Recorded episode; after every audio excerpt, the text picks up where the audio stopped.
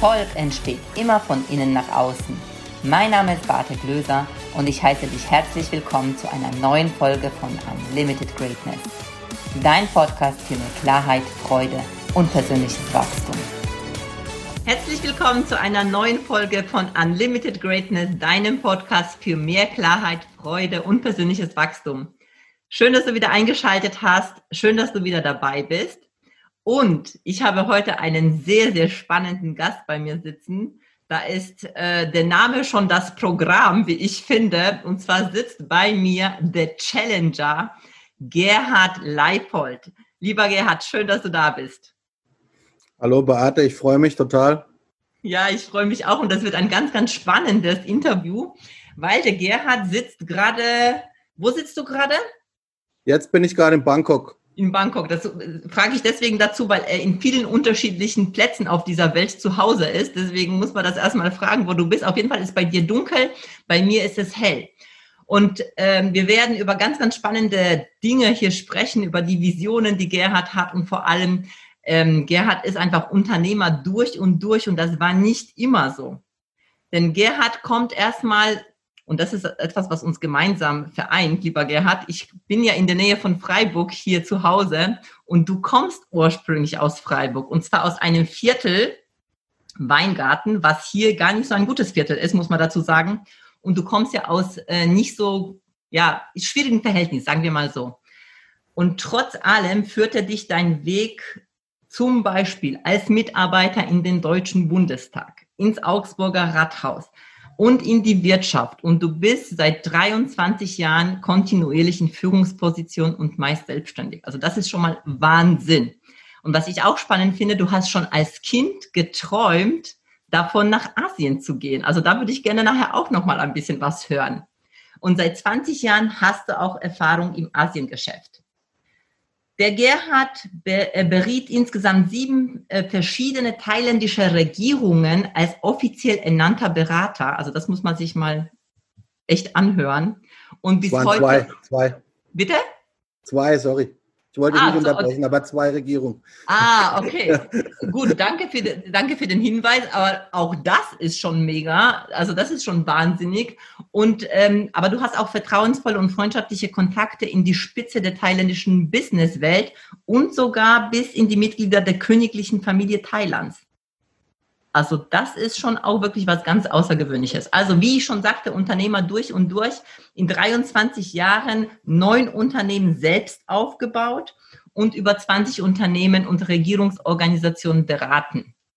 Und wie wir uns kennengelernt haben, das war so über diese Schiene Trainer, Coach, Berater, weil du bist auch seit 21 Jahren Trainer, Coach und Berater mit den Themenschwerpunkten Verkauf, Führung, Asien und Politikberatung mit einer sehr, sehr großen Vision, wie ich finde, über die wir auch hier sprechen werden. Und du lebst in Bangkok, in Hanoi und gelegentlich in Hongkong und du bist auch hier in Deutschland unterwegs. Also du bist sozusagen auf der ganzen Welt unterwegs und deine Freizeit verbringst du gerne mit deiner Frau Tom und deinem Sohn Yannick. Also auch dafür hast du Zeit. Ich weiß nicht, woher du sie nimmst. Auf jeden Fall herzlich willkommen, lieber Gerhard. Ich freue mich so sehr, dass du da bist. Hallo Beate nochmal, ich finde es auch super dich wieder ja, zu sehen. Ich würde gerne gleich, äh, gleich einsteigen wollen. Und zwar erstmal, du hast ja schon als Kind diesen Traum gehabt, nach Asien zu gehen. Warum Asien? Was hat dich da so fasziniert und was hat sich davon auch in, deiner, ähm, in deinem Leben bewahrheitet oder was hat sich dann dadurch auch erfüllt für dich? Also ich war als Kind schon immer ein ziemlicher Bücherwurm. Das ist von meiner Mutter an mich herangeführt worden. Und selbst mein Vater, der sich selber eigentlich nie Bücher gelesen hat, hat sich dann mit mir schon immer hingesetzt und hat mir mehr Bücher angeschaut. Und mich haben einfach am meisten solche Bücher fasziniert wie die Reisen des Marco Polo. Und da geht es ja praktisch nach China respektive Mongolei äh, und dann auch von äh, James Clevel, Shogun und diese ganzen Bücher nach Japan oder Taipan, nach Hongkong, das habe ich alles verschlungen. Und wenn es mir nicht so gut ging oder was öfter der Fall war als Kind oder auch in der Schule, dann habe ich halt diese Bücher verschlungen und dann habe ich beschlossen, eines Tages gehe ich dahin und dann bin ich weg. Ja? Wow. Hat das war das, so die Story. Ja, hat dich das so äh, weil du sagst, naja, dir ging es zum Teil auch in der Schule nicht gut. Ich weiß auch, dass du von ein paar Schulen auch geflogen bist, wenn ich das richtig in Erinnerung habe. Also du ja, hattest, nicht ganz fast. Oder nicht ganz, eben, aber so, also zumindest keine so ganz leichte ähm, Schulzeit gehabt. Ähm, war das so dein ähm, so Lebensanker, an dem du hingst, so oh, irgendwann mal gehe ich nach Asien und ich lebe ein anderes Leben? War das etwas, was dich sehr motiviert hat? Das hat mich sicher motiviert und ich habe auch alle in meiner Familie immer total genervt, weil ich immer zum Asiaten essen gehen wollte. Chinesisch, damals, später kam dann Thailändisch auf in Freiburg, aber Chinesisch, Chinesisch gab es schon länger und irgendwie, okay, meine Mutter war dafür auch offen, mein Vater jetzt nicht so. Äh, aber wir haben, wir haben dann öfters mal mich damit hingenommen und ich habe mich da immer wohlgefühlt und mich da immer hingezogen gefühlt. Ich kann dir das auch letztendlich die tatsächliche Ursache dafür nicht erklären. Ich kann mir nur halt erklären, ich habe immer in zwei Welten gelebt, weil meine Mutter und mein Vater kommen aus sehr unterschiedlichen äh, Familien. Also meine Mutter kommt aus einer klassischen Unternehmerfamilie äh, in Lörrach und ähm, so ganz geordnet alles, bürgerlich. Und mein Vater kommt halt aus einer Minderheit. Äh, das sind die sogenannten jenischen oder Landfahrer, äh, die halt in Freiburg-Weingarten dort äh, wohnen. Das sind Stuntmen, Händler, Schrotthändler, früher Pferdehändler, Zirkus. Und das war halt eine ganz andere Welt. Und ich habe einfach zu diesen beiden Welten gehört. Und auf dem Gymnasium gab es dann halt Probleme, weil ich war auf dem Gymnasium immer der aus dem Ghetto. Äh, und äh, bei meinen Verwandten von meinem Vater war ich halt immer der Professor. Und das, dadurch hat man halt immer so dieses, diese Zwitterstellung gehabt und hat eigentlich nicht immer hundertprozentig zu beiden Seiten dazugehört. Das war ein bisschen schwierig für mich. Und welche Welt hat dich am meisten fasziniert? Also ich, meine Mutter sagt, ich habe ähm, meinen eigenen Weg gefunden und das stimmt sicher. Also ich würde das gar nicht entscheiden wollen. Ich habe in meiner Kindheit auch sehr viel von meinem Vater, von meiner Vaterseite profitiert und gelernt, Freiheit und auch ähm, einfach mal das Leben genießen, sich nicht immer damit belasten.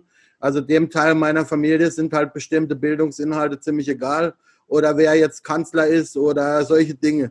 Und ähm, ich habe halt da relativ lange gebraucht, um meinen Weg zu finden. Und ich habe heute noch sehr enge Kontakte zu einzelnen meiner Verwandten. Manche sind ja auch jetzt komplett sesshaft und bürgerlich. Äh, und ähm, das möchte ich auch nicht missen, diese Erlebnisse. Ja? Okay. Und wie hast du das geschafft? Weil das ist schon sehr, sehr spannend. Also, wie gesagt, Weingarten, ich kenne das sehr, sehr gut und äh, auch diese zwei Welten, die du jetzt beschreibst. Wie hast, und dann bist du also du hast ja Politikwissenschaft studiert, ne? Unter anderem, ja. Mhm. Unter, was noch? Äh, Wirtschaft. Wirtschaft, okay. Und dann, dann hast du studiert und dann hast du ja komplett einen anderen Weg eingeschlagen, so für dich. Ich meine, du hast ja irgendwann mal die Entscheidung getroffen, ich gehe auch raus aus Deutschland. Wie kam dieser Wendepunkt bei dir oder wie kam das überhaupt? Du bist, wie ich finde, auch sehr erfolgsorientiert, hast ein sehr positives Mindset und das, was du willst, machst dir einen Plan und gehst da einfach durch. Wie hat sich das für dich so ergeben oder was war vielleicht der Wendepunkt in deinem Leben, dass du diesen Weg gegangen bist? Auch Bundestag, ich meine, da kommt auch nicht jeder und arbeitet mal schnell. Also der eigentliche Auslöser, denke ich, heute war in der Schulzeit, denn ähm, das war so in der 11. Klasse. Du hast ja vorhin gesagt, ich bin von Schulen geflogen, also Gott sei Dank nicht. Ich bin immer rechtzeitig gegangen, um das zu verhindern. So, das so kann man das auch machen. Ist vorher immer ausgedrückt. Ähm, und ich war dann auf dem Gymnasium äh, in der 11. Klasse und ich habe die 11. Klasse einmal wiederholt, weil ich bin halt lieber äh, rumgezogen, unter anderem auch teilweise mit meinen Verwandten. Ich war halt lieber im Wald unterwegs oder beim Grillen äh, und wollte halt das Leben erleben und nicht nur irgendwo lernen. Ja? Und ähm, dann hatte ich zwei Lehrer, als ich dann die 11. wiederholt habe. Und das war so dieser Klassiker eigentlich. Also ich bin heute eigentlich auch beiden dankbar auch wenn ich den Mathelehrer damals am liebsten, naja, was weiß ich, was mit ihm gemacht hätte. Aber der Mathelehrer hat mich halt schon gar nicht mehr zur Kenntnis genommen. Wenn ich dann da war mal in der Schule, dann hat er halt gesagt, okay, ähm, dem, dem äh, Gerhard, dem braucht man das gar nicht mehr erklären, der versteht das sowieso nicht. Und ich hatte dann aber eine Deutschlehrerin, äh, mit der ich auch bis heute freundschaftlich verbunden bin, die halt an mich geglaubt hat, die halt auch gesehen hat, dass ich sehr gerne mit Sprache arbeite, sehr viel Bücher lese, Literatur liebe. Und die hat gesagt, Mensch, mach das, mach den, mach das Abi. Äh, du weißt nie, für was du es brauchen kannst. Du bist ein Kämpfer, ich glaube an dich, ich sehe das in dir. Und ähm, als es dann an die, an die zweite Versetzung ging, da war ich auf der Kippe. Das war Probeversetzung. Ich war der Schlechteste in der Klasse und damals jedenfalls konnte dann der Direktor das entscheiden. Und die Deutschlehrerin hat halt Lobbyarbeit gemacht gegen meinen Klassenlehrer, den Mathelehrer, und hat die Direktorin also überzeugt, dass sie mich nochmal versetzt. Und irgendwie hat es dann bei mir Klick gemacht und ich habe gesagt, so, und jetzt zeige ich mal den Leuten hier, dass dieses Vertrauen auch von der Lehrerin in mich gerechtfertigt ist und dass ich eben nicht so dumm bin. Und ich bin dann innerhalb von einem halben Jahr vom schlechtesten in der Klasse eigentlich zum zweitbesten und dann später, glaube ich, sogar zum besten geworden. Ne? Und das war natürlich schon ziemlich heftig, weil ich habe mich dann einfach reingehängt, hatte dann auch Spaß an dem Lernen, weil ich das dann für mich gemacht habe. Ich habe für mich den Wert erkannt. Und ich bin der Frau heute unheimlich dankbar und selbst dem Mathelehrer bin ich dankbar, weil ohne den Widerstand von dem hätte ich vielleicht nicht diese Kräfte entwickelt. Wow, was für eine schöne Geschichte. Also so mein, mein Hauptthema ist ja immer, dass äh, die limitierenden Glaubenssätze, die entwickeln wir ja als Kinder schon, also in der Kindheit und vor allem in der Schule entwickeln sie sehr, sehr viel. Und jetzt zeigst du hier eine Geschichte auf, die so wahnsinnig viel ähm, so viel auch für die Kinder bedeutet, also was es bedeutet letztendlich, wenn wir Menschen um uns herum haben in dieser prägenden Zeit, auch du warst jetzt zwar da etwas älter, aber trotz allem in dieser Schulzeit, was es bedeutet, wenn wir Menschen um uns herum haben, die uns unterstützen und was für Glaubenssätze dann in uns auch dann aufwachsen und wir auf einmal Glauben entwickeln. War das vorher, hat, also wenn, wenn du jetzt so zurückdenkst, ähm, du hast auf einmal gesagt, ah, du, du weißt, du kannst was schaffen und du hast so einen Glauben an dich entwickelt. Hast du diesen Glauben auch weitergetragen oder hast du auch mal Angst gehabt zu scheitern? Hast du auch mal an dich gezweifelt? Gerade in, du hast ja sehr, sehr viel erreicht und so viele Unternehmen aufgebaut, hast ja auch das Land geweckt oder du lebst jetzt woanders. Hast du auch immer wieder mal solche Gedanken, ah, wie schaffe ich das? Oder ist es, oder wie gehst du damit um? Ja, das würde mich total interessieren. Also ich bin auch mit vielen Dingen natürlich gescheitert und es gab auch Tiefpunkte, aber ich bin irgend so aus, aus irgendeinem Grund, den ich mir auch nicht erklären kann, bin ich halt so ein Achterbahnmensch. Also ich, wenn ich eben unten bin in der Achterbahn, ich weiß halt heute, dass die Achterbahn auch irgendwann wieder nach oben fährt. Und ich sehe halt einfach diese Phase, wenn ich unten bin in der Bahn, mittlerweile als wertvoll an, dass ich da für mich was lernen kann, dass es eigentlich die Phase ist, die mich wirklich weiterbringt und ähm, egal, ob ich jetzt in Aktien investiere oder in Unternehmen, äh, weiß ich, es geht auch wieder nach oben. Also die schlimmste Erfahrung, muss ich sagen, im Nachhinein, die habe ich schon in der Politik gemacht, weil ich da einfach halt auch gelernt habe, später dann in Augsburg, als ich dann auch mehr so in der Frontline war äh, von, der, von der Kommunalpolitik, dass es halt da sehr wenig um tatsächliche Ergebnisse oder Leistung geht, sondern ganz viel halt um Stimmung und um, um, Gruppen, ja, also welcher Gruppe gehörst du an? Und ähm, da, da war ich schon manchmal kurz vorm Verzweifeln. Und der Anfang in Asien war sicher auch dann nicht einfach. Der zweite Anfang, seit, ich bin ja jetzt seit 13 Jahren da, ähm, wenn man komplett in so eine neue Kultur kommt und alles ist ganz anders und man merkt auch am Anfang, man beißt auf Granit, äh, das ist nicht einfach. Und dann muss man aber halt einfach weitermachen. Wie bei der Achterbahn, die fährt eben auch wieder nach oben. Ja, sehr, sehr schöne Metapher. Und gleichzeitig ist es genau das Thema, ganz viele Menschen äh, fangen nicht an umzusetzen oder gehen erstmal gar nicht in die Umsetzung, weil sie genau Angst haben, dass sie scheitern. Während du jetzt sagst, du guckst auf, die, auf das Scheitern als etwas Positives, weil du weißt, dass sich danach auch wieder nach oben entwickelt. Was könntest du den Menschen empfehlen, so zum Thema Umgang mit Scheitern, Umgang mit Fehlern? So aus deiner Erfahrung? Wie machst du das, dass sich das eben, dass, ja, dass dieses, diese Fehler auch anders gesehen werden oder dieses Scheitern? Gut, also ich meine, jeder macht Fehler und wir haben ja in Deutschland leider eine Kultur, äh, dass Fehler machen verpönt ist oder dass man halt auch auf Leute ein Stück weit herabsieht, die schon mal gescheitert sind. Das ist ja zum Beispiel in den USA ganz anders und in Asien teilweise auch ich denke halt, die Fehler, die ich gemacht habe, ohne die wäre ich heute nicht äh, da, wo ich bin. Die gehören genauso dazu. Also in der, in der Erfolgsphase, das habe ich in der Politik gesehen und überall, da hat man so viele Freunde, da kann man sich vor Freunden kaum retten. Äh, und in der anderen Phase, da ist man dann halt mit sich alleine oft oder mit einigen wenigen Menschen, die einem wichtig sind. Und diese Zeit muss man halt benutzen. Und wenn man aus den Fehlern lernt, sind die unheimlich wertvoll. Man darf natürlich die gleichen Fehler nicht mehrmals machen. Und man sollte halt auch immer schauen, das mache ich auch, wenn ich zum Beispiel jetzt investiere oder so, man, man, man kann ja nicht die Substanz riskieren, wenn man für andere verantwortlich ist, wenn du Kinder hast oder so. Aber es gehört eben zum Business dazu, dass man auch mal scheitert. Ja? Hm. Wann hast du entschieden, nach Asien zu gehen und warum? Also ich habe ja zwei, ich war ja zweimal in Asien. Ich bin dann noch mal zurück, weil ich halt eine spannende Aufgabe in der Politik angeboten bekommen habe. Und in der Politik habe ich halt einfach gesehen, okay, ich bin in meinem Leben nicht nur als Kind in zwei Welten, ich habe mich auch im Berufsleben immer in diesen beiden Welten bewegt. Politik, Wirtschaft. Und ich habe einfach gesehen, dass ich in der Politik, vielleicht bin ich da auch zu altmodisch oder zu geradlinig, dass ich halt einfach auch Dinge bewegen möchte. Und in der Politik bewegt man die Dinge halt wirklich im Schneckentempo. Und diese Geduld habe ich einfach nicht mehr aufgebracht. Ich habe einfach gesagt, ich will in meinem Leben was erreichen. Und für mich war das klar, nachdem ich für mich so damit abgeschlossen habe mit, äh, mit dem Thema Politik für mich selbst, dass ich wieder in die Wirtschaft gehe und dann nach Asien, weil das hatte ich auch schon immer vor, dass ich wieder nach Asien gehe. Das war für mich ganz klar. Und mit welchem Ziel? Also, oder was hast du dann gemacht? Also, bist nach Asien gekommen, hast gesagt, okay, jetzt lebe ich hier. Welches Ziel? Was hast du aufgebaut? Was hast du gemacht? Also, ich, ich war ja, wie gesagt, schon mal am Anfang da. Da war ich für Firmen tätig mhm. zunächst. Und beim zweiten Mal, da hatte ich mir ja schon ein Netzwerk aufgebaut. Das ist noch einer der Vorteile in dem politischen Bereich, dass du halt viel, ich war ja für den Wirtschaftsbereich zuständig in der Großstadt. Und das ist natürlich dann, da lernst du natürlich auch viele Unternehmen kennen. In meinem Fall waren es auch größere Unternehmen oder große Unternehmen.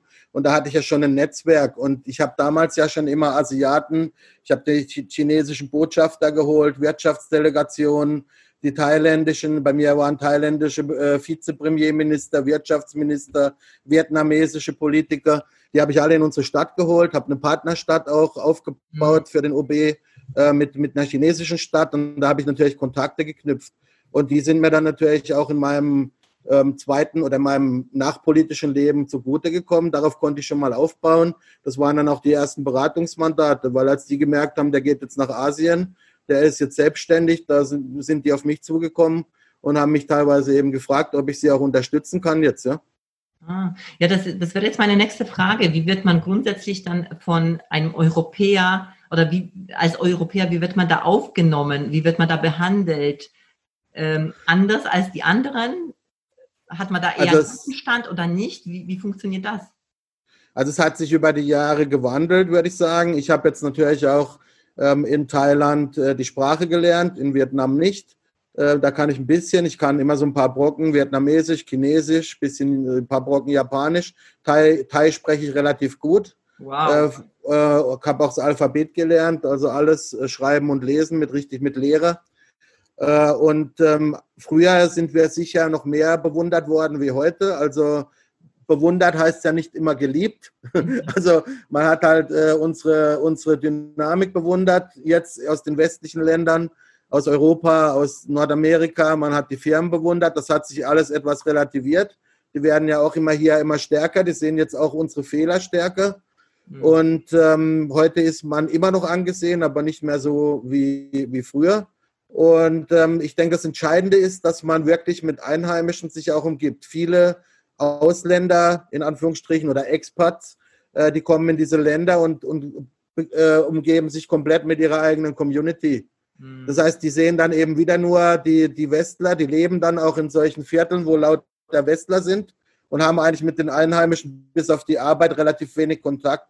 Davon habe ich selber nicht so viel gehalten. Ich habe immer mir Wohnungen gesucht mitten im Leben, mitten unter den Thais. In Vietnam wohne ich auch in meiner Zweitwohnung. Das ist ein, so ein Apartment-Building, da sind nur Vietnamesen fast und eben eine, eine kleine Minderheit, weil ich wollte halt immer auch das Land richtig erleben. Nicht nur aus so einer Blase heraus, ja. Mhm. Also würdest du sagen, dass es sicherlich schon auch ein Erfolgsfaktor ist, oder? Äh, eben dieses, sich unter den Einheimischen zu bewegen, mit anderen äh, Kontakte zu knüpfen und nicht nur mit der eigenen Community. Also für mich ist generell ein Erfolgsfaktor, wenn du nach Asien gehst, also erstens mal musst du schauen, dass dein Business hier funktioniert. Also du hast mich ja am Anfang gefragt, warum ich nach Asien gehen wollte. Also nach Asien zu gehen alleine reicht nicht. Das wollen auch viele, weil sie halt denken, mhm. Thailand, schöne Strände etc. Ja. Ähm, da fallen ganz viele auf die Nase. Also dein Business muss hier genauso gut oder vielleicht noch besser funktionieren als in Europa, weil die haben jetzt nicht automatisch auf dich gewartet in mhm. den Ländern. Ja, das ja. ist mal das Erste. Das Zweite ist, denke ich, dass du das asiatische Spiel spielen musst. Also du musst wirklich eine Empathie entwickeln für die Leute, dich für die Kultur interessieren, dich informieren und nicht einfach nur denken, du kannst jetzt hier so weitermachen wie in Deutschland oder in der Schweiz oder in Österreich, sondern du musst dich schon auf das Spiel, was hier gespielt wird, einlassen äh, und musst auch deine Vorurteile abbauen.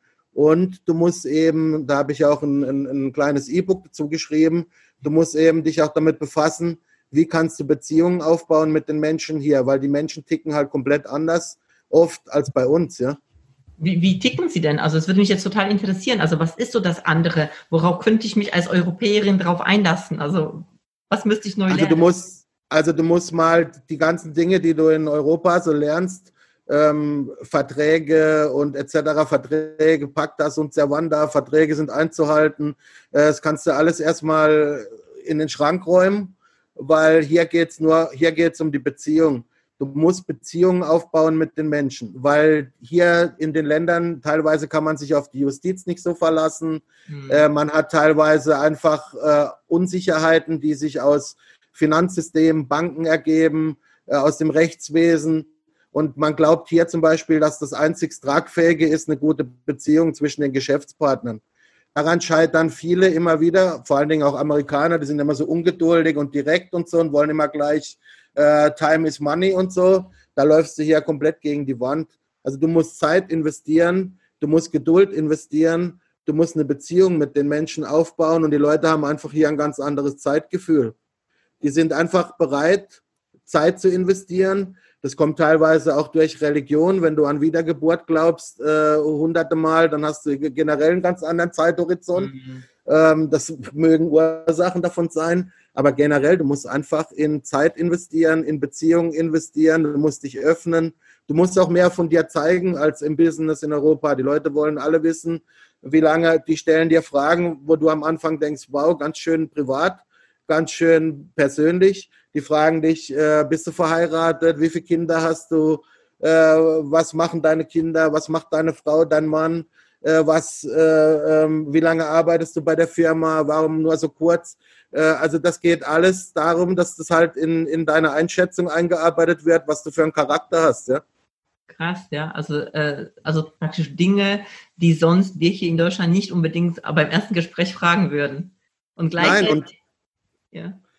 Definitiv nicht. Also das ist in Deutschland würde man das als indiskret empfinden. Ja. In Vietnam fragt man nicht sogar, wie viel du verdienst und wie viel du wiegst und das Ach. ist ganz normal. Das ist also kein, äh, das ist also kein Tabubruch oder so. Das ist ganz ja. normal. Du hast natürlich die Möglichkeit, wenn du, wenn du das nicht beantworten willst, auch da wieder, du kannst jetzt aggressiv werden, kannst sagen, das geht dich nichts an, lass mich in Ruhe, was wollen sie überhaupt? Dann hast du verloren. Wenn du nicht antworten willst, einfach lächeln und die nächste Frage kommt bestimmt.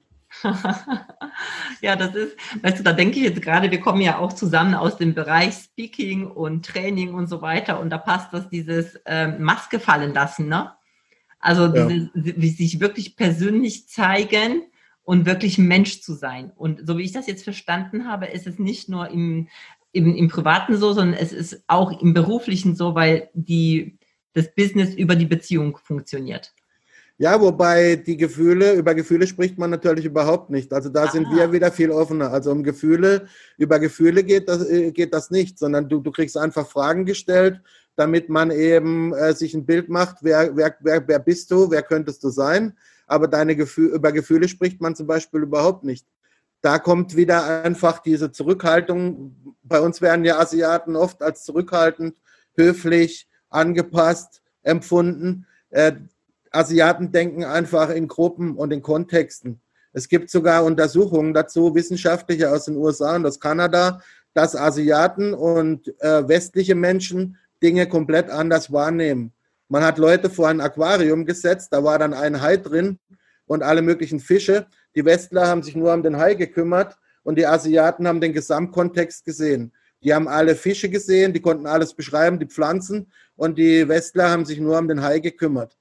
Asiaten denken immer in Kontexten und in Gruppen und deswegen nimmt sich der Einzelne zurück, was Gefühle anbelangt, was seine eigenen Bedürfnisse anbelangt. Und deswegen erscheinen sie uns oft als angepasst. Das heißt, er würde mit dir nicht über seine Gefühle reden, weil er das als Belästigung empfinden würde von dir.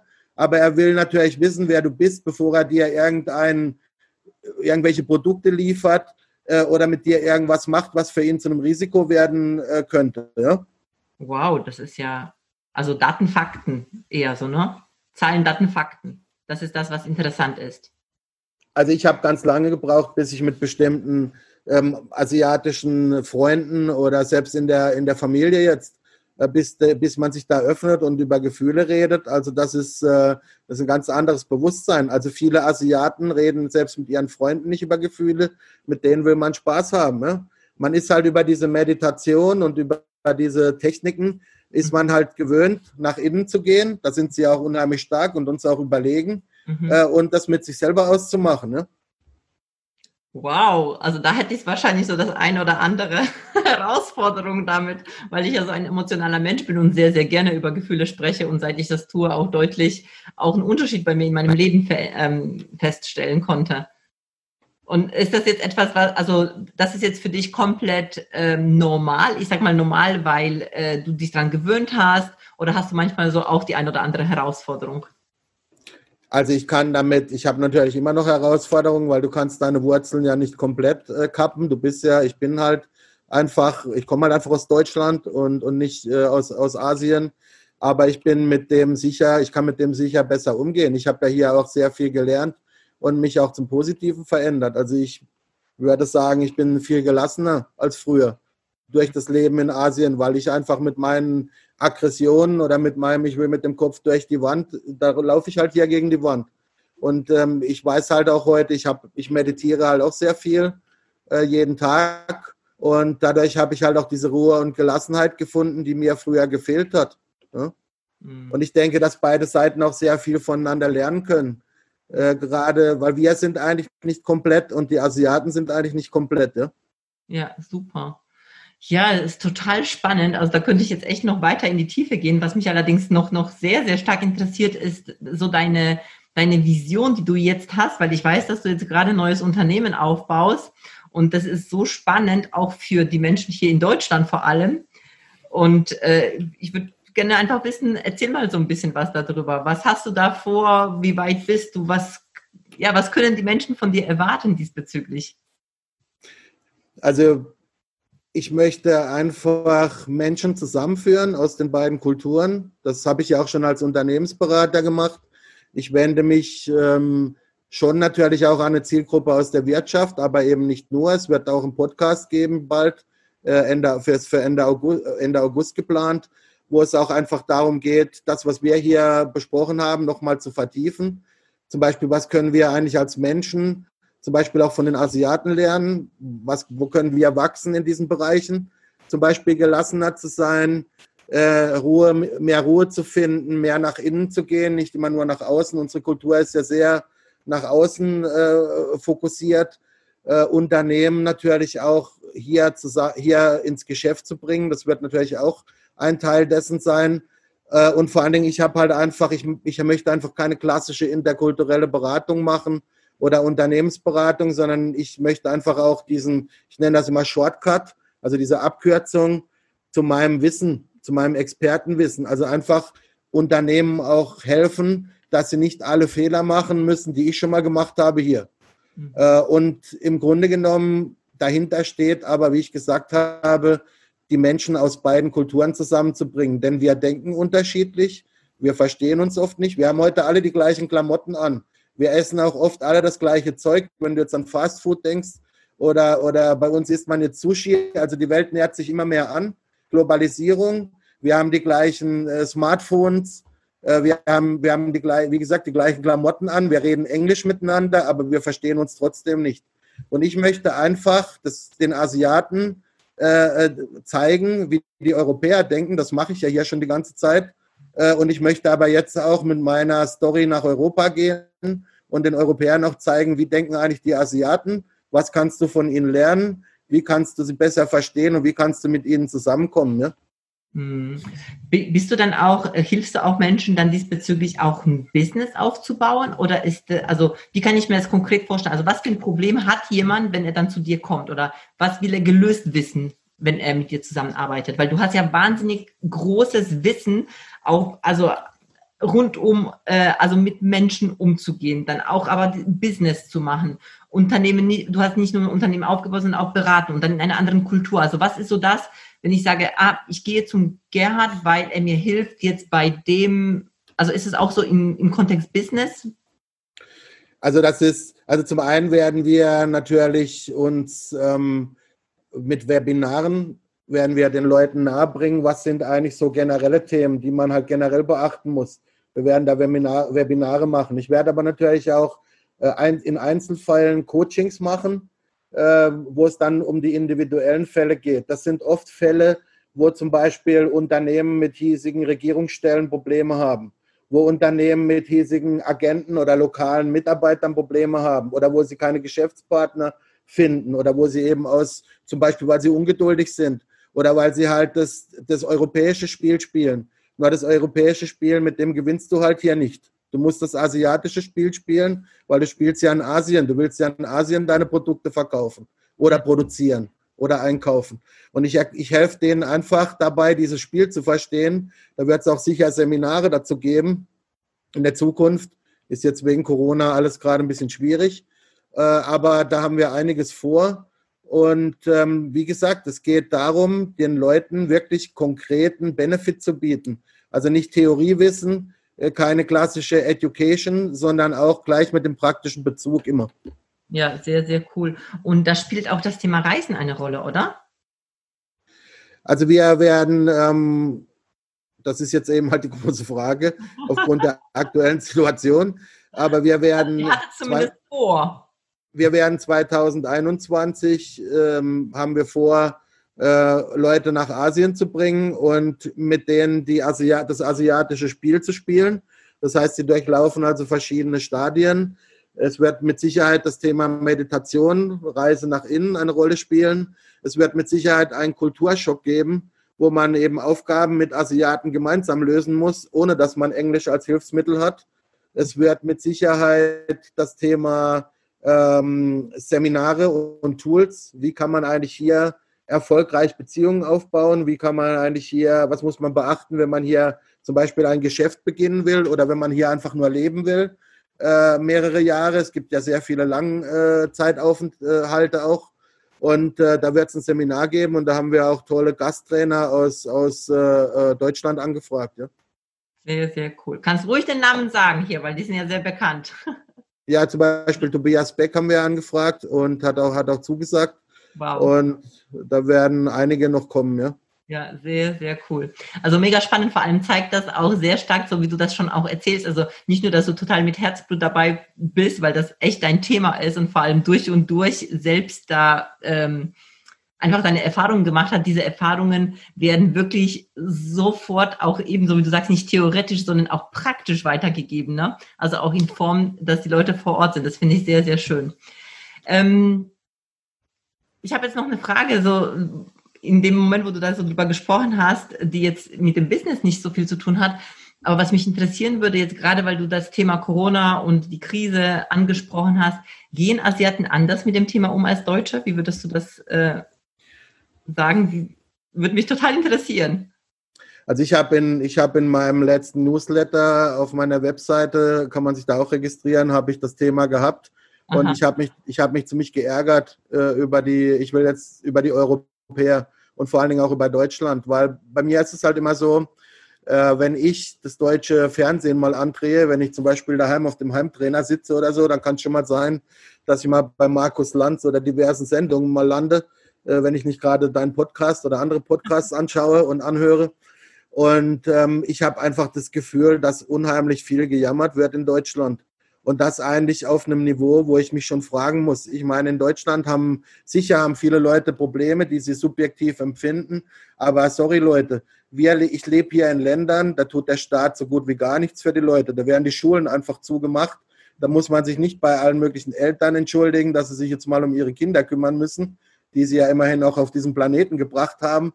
Da muss man sich nicht bei fünf, da muss man nicht für jeden was tun. Bei uns fragt immer jeder, ja, was bekomme ich jetzt, was, was bekomme ich jetzt und regt sich noch auf und der Staat tut so viel für die Leute. Also ich werde einfach mal zu mehr Entspannung äh, aufrufen und mal dazu mal ein bisschen Demut und Bescheidenheit und was eben andere Menschen oder Brüder und Schwestern oder Schwestern und Brüder in anderen Ländern so erleben.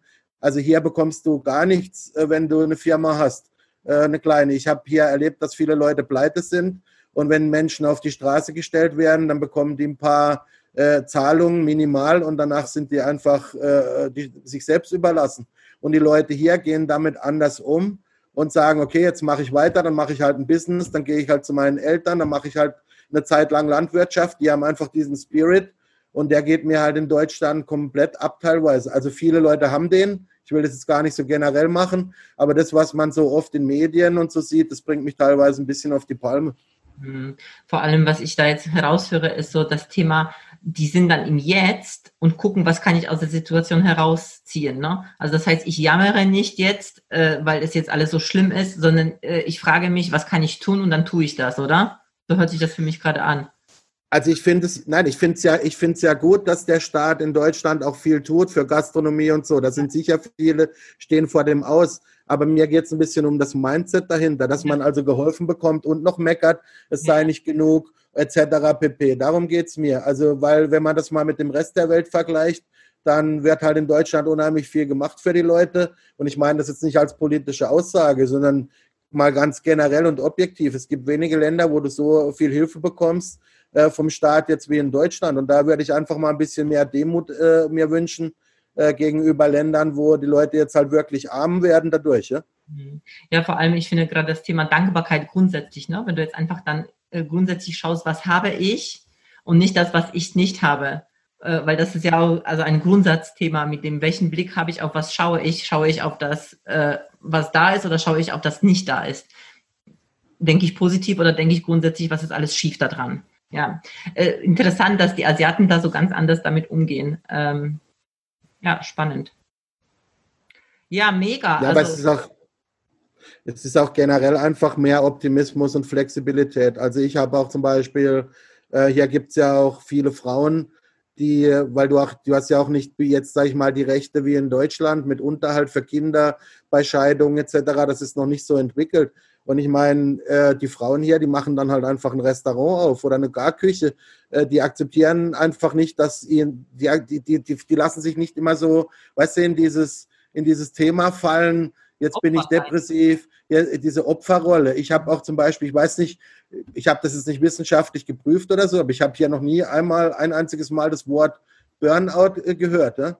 Also das habe ich noch nie gehört. Das gibt es hier möglicherweise gar nicht. Ich weiß es nicht. Wahnsinn. Ähm, also ich will jetzt nicht irgendwelchen Leuten, die irgendwie wirklich psychische Probleme haben oder so, da am Zeug flicken. Das gibt sicher alles.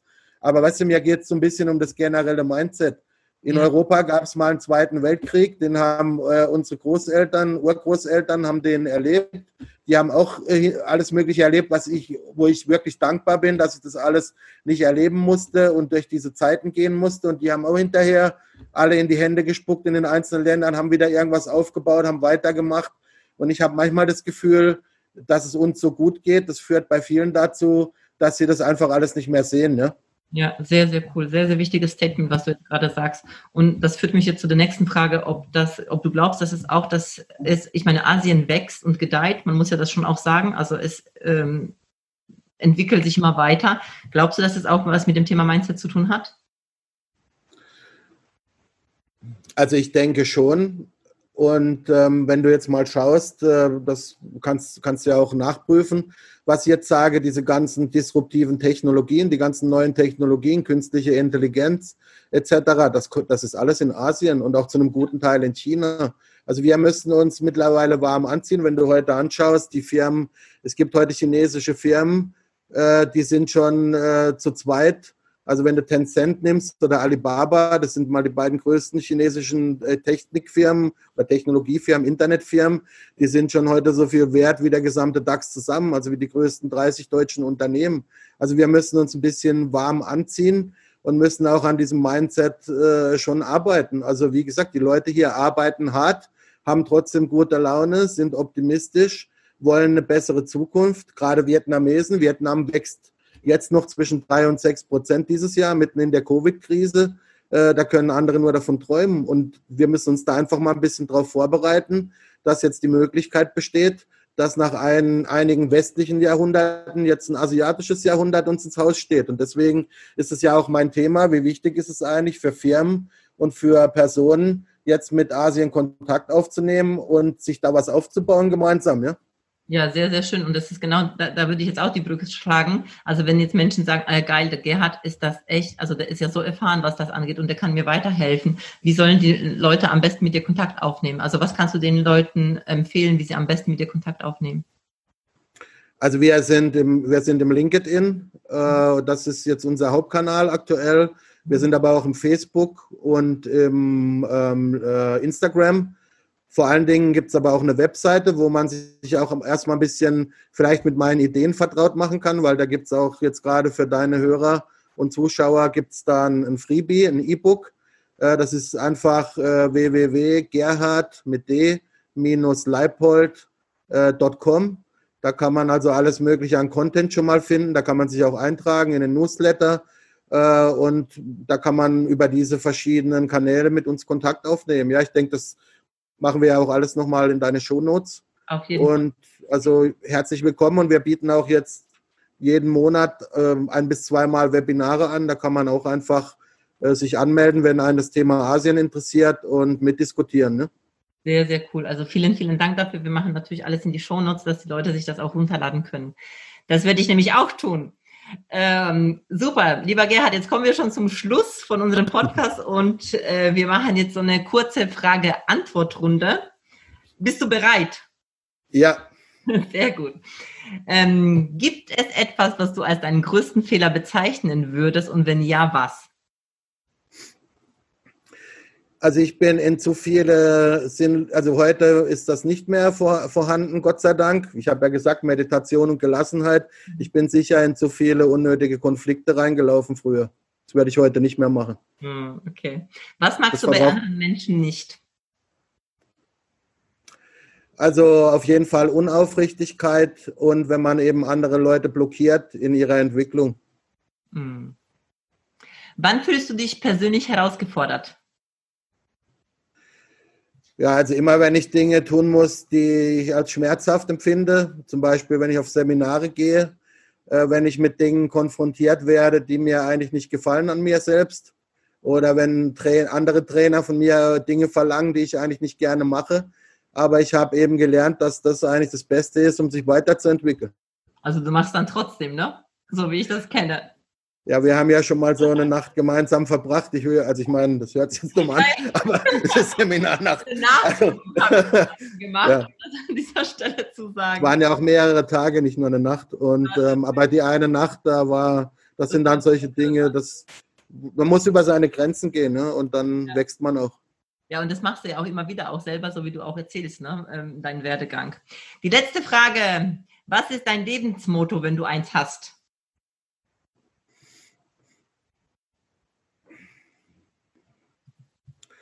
Also ich denke einfach wirklich Dinge zu tun und ähm, Zweifel äh, sind schon ganz gut, aber ich habe eigentlich gelernt, meine Ängste so zu überwinden. Also ich sehe meine Angst heute als meine Freunde an, die mir mal kurz einen Hinweis geben, nochmal nachzudenken. Dann bedanke ich mich bei denen und mache die Sachen halt trotzdem, vielleicht unter Einbeziehung von den ein oder anderen Hinweisen von der Angst. Aber ich habe eigentlich gelernt, meine Angst zu überwinden. Also so ein bisschen aus mir rauszugehen und mich selber zu betrachten.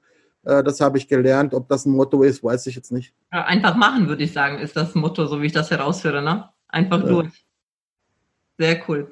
Also lieber Gerhard, vielen, vielen Dank für das sehr inspirierende Gespräch. Ich freue mich sehr. Und lieber Zuhörer, wenn es dir gefallen hat, ähm, wenn du das auf YouTube gesehen hast oder auf äh, Podcast gehört hast, äh, freue ich mich über eine Rezension. Ich freue mich, wenn du Kontakt zu Gerhard aufnimmst. Ähm, und ich sage mal vielen, vielen Dank für deine Zeit, Gerhard, und bis zum nächsten Mal auch für dich, lieber Zuhörer. Bis bald. Tschüss. Danke, bedanke mich bei dir. Tschüss. Ciao, ciao. Vielen Dank fürs Zuhören. Und wenn dir die Folge gefallen hat, dann lass bitte direkt eine 5-Sterne-Bewertung für den Podcast hier. Und vielleicht kennst du Menschen, hast Freunde, Kollegen oder Familienangehörige, von denen du weißt, das würde ihnen weiterhelfen. Wer muss es noch hören? Empfehle es gerne weiter und lass uns gemeinsam mehr Menschen erreichen und somit das Leben für alle ein Stück leichter und glücklicher machen. Hast du Fragen zum Thema der heutigen Folge? Dann schreib mir gerne eine Nachricht auf Social Media. Ich freue mich, wenn wir uns wieder hören. Bis zum nächsten Mal, deine Beate.